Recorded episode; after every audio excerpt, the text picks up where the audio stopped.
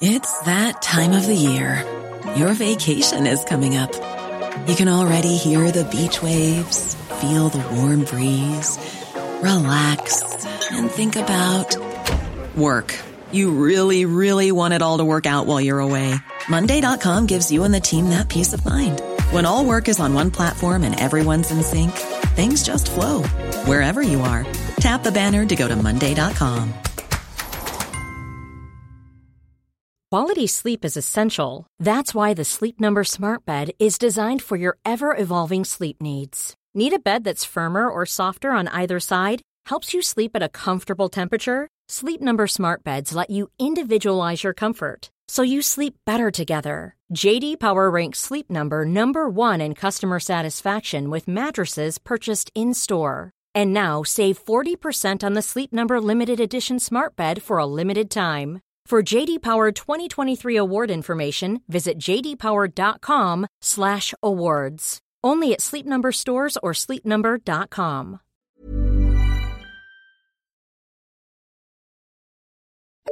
The FT. Are banks stalling on PPI mis-selling compensation? What has happened to RPI? And can websites ever replace financial advisors? All this to come in this week's FT Money Show. I'm Elaine Moore, sitting in for Jonathan Eley to bring you the financial lowdown in downloadable form with my colleagues from FT Money, Tanya Powley. Hello. Josephine Cumbo. Hello. And two special studio guests, David Cresswell from the Financial Ombudsman and Danny Cox from Hargreaves Lansdown. Hello. Hello there. Let's begin with the money news. This morning we heard that the UK statistical authorities have decided not to change the way that the Retail Prices Index is calculated. This is good news for pensioners who have RPI linked pensions, but it's bad news for taxpayers and those paying off student loans. Danny, you've come into the studio to talk to us about this. Can you just start by explaining exactly what the Retail Prices Index is? Sure. The, the, Retail Prices Index is a measure of how fast prices go up over time.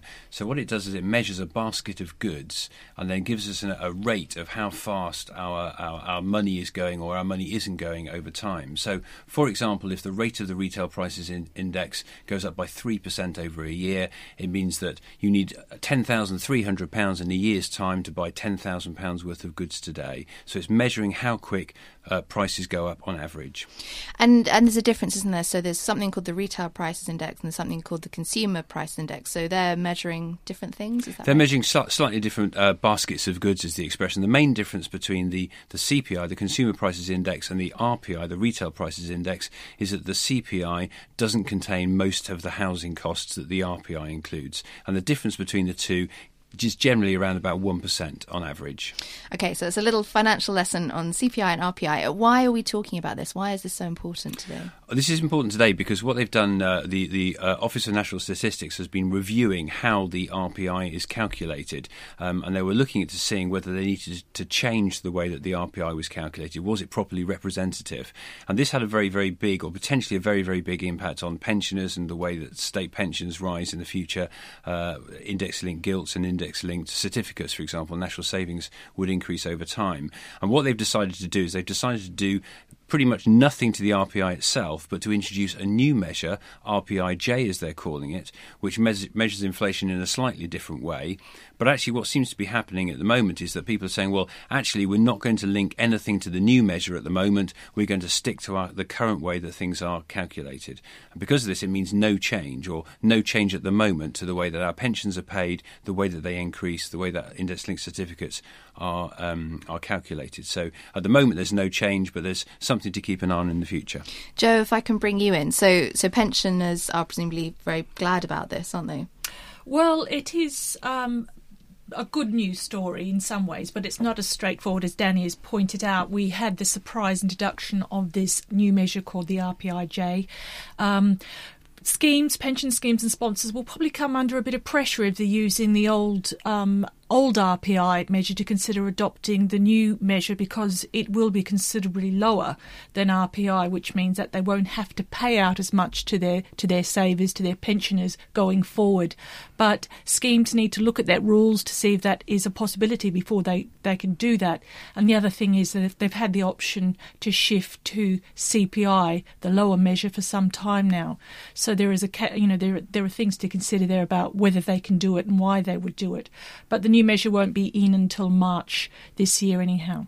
Can you just run me through exactly who might be impacted then? Public sector savers, people working in the public sector, and pensioners um, are, have already moved to CPI, so it won't affect them at all. They're not in into this discussion; they won't be affected. But this is mainly something which might concern and affect people who are saving into private sector pensions. So there are millions of people out there who potentially could be affected. So there's a little bit of uncertainty for those pensioners. Danny, uh, I mentioned at the beginning there's there's some losers, aren't there? So although people saving into pensions may be happy about this news, not everybody will be. Who else might be a loser? Well, in a sense, the taxpayer is a loser because um, it's going to continue to cost more money to service debt. One, one of the aspects behind a potential reduction in in uh, in the rate of using a rate of inflation that's lower than the current rates is that is that debt is cheaper to service. So there is a loss to the taxpayer um, over time. But you know, in, in the shorter term, it's it's good news for individual people who are saving into pensions, individual people who are holding indexing certificates. So we'll just wait until March for some finality on that. Thank you very yeah. much, Danny and Joe. For more information on the impact of RPI, you can go online to ft.com forward slash money. Still to come on the show, why is it taking so long for banks to pay out PPI compensation? First, though, investor websites. Now that financial advisors have to tell clients exactly what they charge, some investors may be less willing to use their services. A new clutch of online services has sprung up to cater to those investors who still want guidance but can't justify spending hundreds of pounds an hour for it. This week, FT Money has been road testing a number of these new sites to see what sort of services they offer.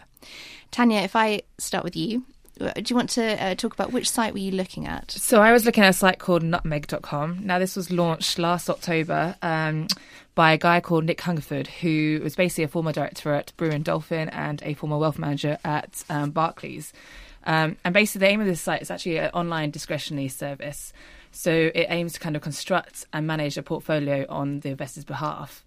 And it kind of basically, when you first log on, it kind of talks you through your kind of what you think your risk level is, um, what your financial goal is. So it kind of lets you um, set up as many different funds as you want. So you kind of might choose to set up a fund for a future home deposit. So if you're a first time buyer looking to raise, um, invest in the markets to actually raise some of your deposit, you could set that as a target. Decide what time frame you have. So you could say 10 years. Um, on a scale of one to 10, you choose what kind of level of risk you, you would say you're comfortable with. And um, they take all this information from you and then they kind of basically um, develop a portfolio that they think would suit to everything that you've answered. And um, and then that's kind of the way to go. You kind of put in your bank statements, obviously decide what initial sum you want to invest and how many monthly um, contributions you want to make, and um, then they will go away and do the kind of hard work, as they say. So you said there that this uh, one service could be for somebody who's trying to raise the money for a deposit. Who is this website aimed at then? Is it aimed at young people?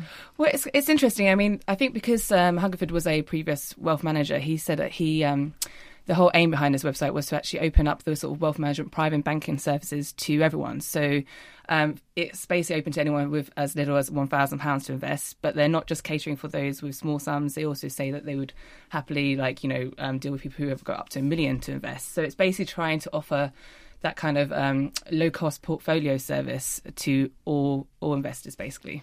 So you said low cost. How much does it, does it cost to actually use the website? So they charge a one percent annual management fee. Um, obviously, that's not just the only costs involved. Um, there'll be things like the separate fund charges. Um, but one thing to point out about Nutmeg actually is that they primarily invest in exchange traded funds, which, as we know, tend to have lower fund charges than actively managed funds. Um, some people might see see that as a benefit because obviously that helps them kind of obviously um, lower the costs for the investor. But at the same time, obviously, some you know you might want some kind of more actively managed funds in there. Um, If you're paying 1%, then you might want something more. ETFs generally char- charge much less than that, don't they? Yeah, yeah. Joe, uh, you broke the story last year about private banks uh, rejecting clients because they didn't have enough money in their account. Do you think that these websites are going to scoop up lots of these customers? That's what they're targeting, very much so. Um, I checked out um, Best Invest First, which is very much trying to scoop up um, the discontented and disenchanted and, and, and disenfranchised. You could say they've been orphaned by their advisors because they don't have enough um, assets under under management anymore. This this website is managed by uh, Best Invest, who's better known for their advisory um, services, their investment management services. It's a guidance only service um, which allows you to log on and check out to see if you can really do it yourself and do it any cheaper, basically.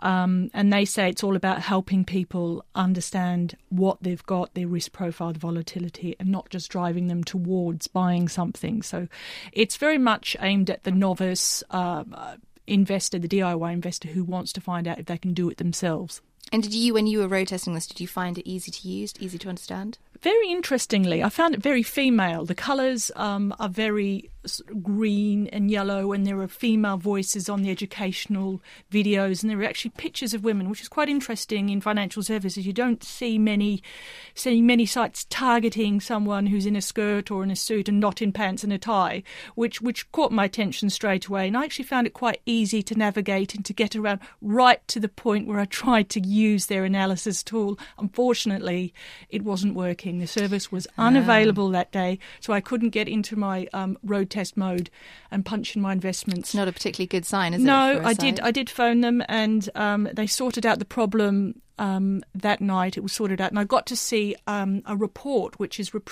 produced for you. You actually punch in details of your existing holdings and your invest- investments, and the, the approximate cash value, and they'll give you a report based on whether you know the asset allocation, the volatility, whether they think the the funds are dogs or not, based on or good performers based on their own research, mind you, and quite critically, how much money you might save if you switch to Best Invest. And I found it was very much focused on highlighting obviously the, the savings you could potentially make. So it is sort of got a they say it's obligation free.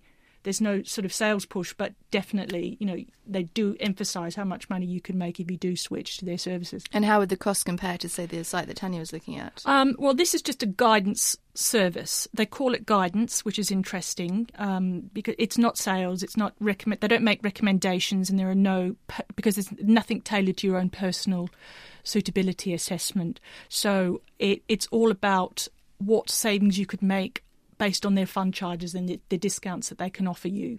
So did you see it as more as a sort of advertising pitch for Best Invest? Yes, I mean, it is in terms of the money that you can save. It's very clearly setting out in terms of the report um, how much better you could do potentially, and all the case studies used on the website set out the benefits of moving to Best Invest. The reports did sort of raise some interesting points about asset allocation, which could trigger you to go off and think a little bit more um, about the volatility of your portfolio, about asset allocation, etc., and whether or not your funds need to be reviewed. Very interesting. Thank you very mm. much, Joe and Tanya. To find out more about these sites and a whole host of other websites, look out for the money section of this weekend's FT. And finally, today, PPI. Last week, the financial regulator fined the cooperative bank more than £100,000 for incorrectly putting on hold complaints from customers who said they were missold payment protection insurance. Other banks have also been accused by consumer groups of dragging their feet on repaying customers with valid PPI complaints. David Cresswell from the Financial Ombudsman has joined us today to talk about the ongoing PPI drama. David, we've talked about PPI so often on this podcast, and uh, the scale of the drama just seems to keep on mm. getting bigger. Can you give us a very quick recap on what PPI is? Yes, of course. And uh, first of all, you're right. The problem with PPI now is that all the numbers are so enormous, it is sometimes um, quite difficult to focus on what is it all about. It's about lots of people who um, have borrowed money, loans, mortgages, but mostly it's loans, um, where they were also sold insurance, which seemed like a really good idea at the time because if they lost their job or fell ill and fell behind with their repayments, the idea was the PPI, the insurance, would kick in.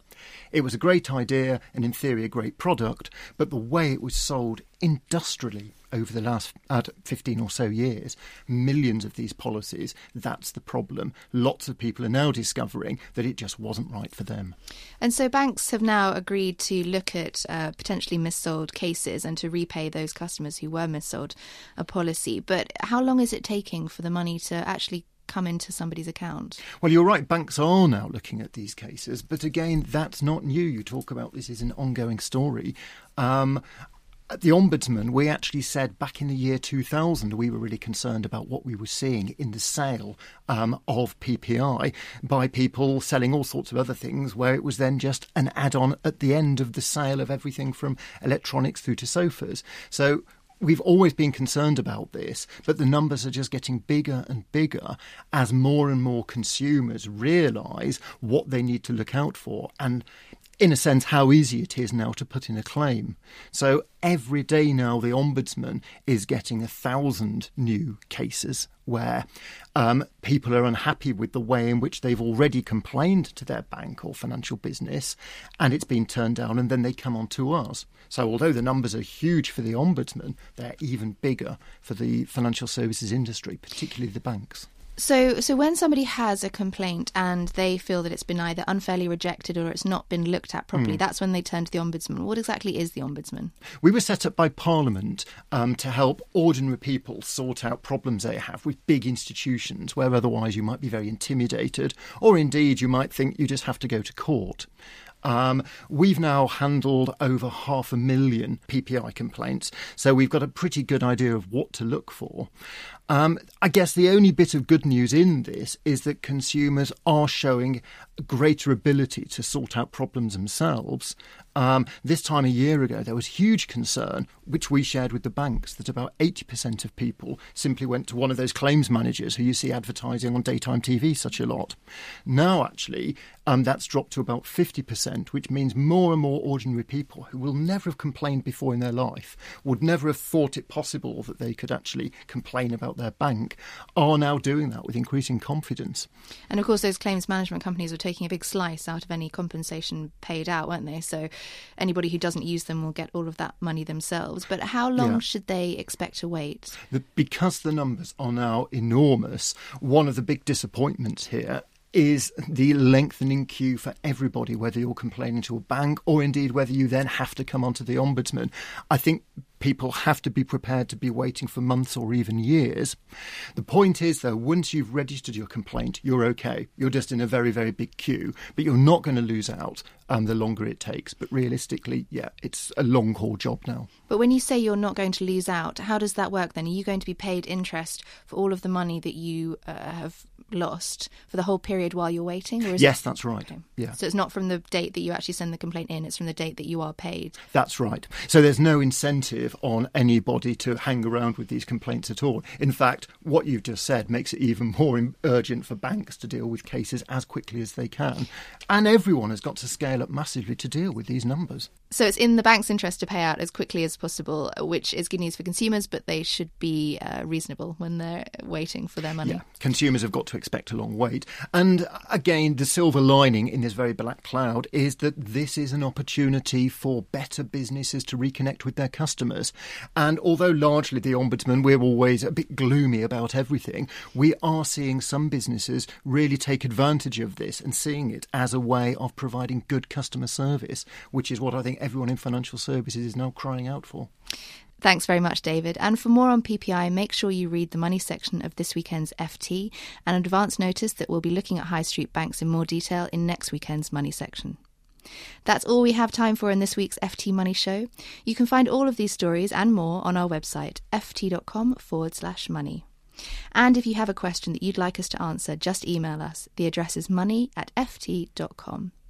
Next week, we'll bring you another financial lowdown in downloadable form. But until then, it's goodbye from me, Tanya, Joe, David Cresswell of the Financial Ombudsman, and Danny Cox from Hargreaves Lansdown.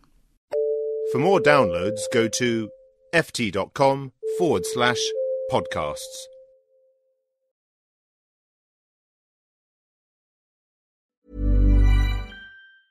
Normally, being a little extra can be a bit much. But when it comes to healthcare, it pays to be extra. And United Healthcare makes it easy with Health Protector Guard fixed indemnity insurance plans. Underwritten by Golden Rule Insurance Company, they supplement your primary plan, helping you manage out of pocket costs without the usual requirements and restrictions like deductibles and enrollment periods. So when it comes to covering your medical bills, you can feel good about being a little extra. Visit uh1.com to find the Health Protector Guard plan for you. Hey, it's Danny Pellegrino from Everything Iconic. Ready to upgrade your style game without blowing your budget? Check out Quince. They've got all the good stuff shirts and polos, activewear, and fine leather goods, all at 50 to 80% less than other high end brands. And the best part? They're all about safe, ethical, and responsible manufacturing. Get that luxury vibe without the luxury price tag. Hit up quince.com slash upgrade for free shipping and 365 day returns on your next order. That's quince.com slash upgrade.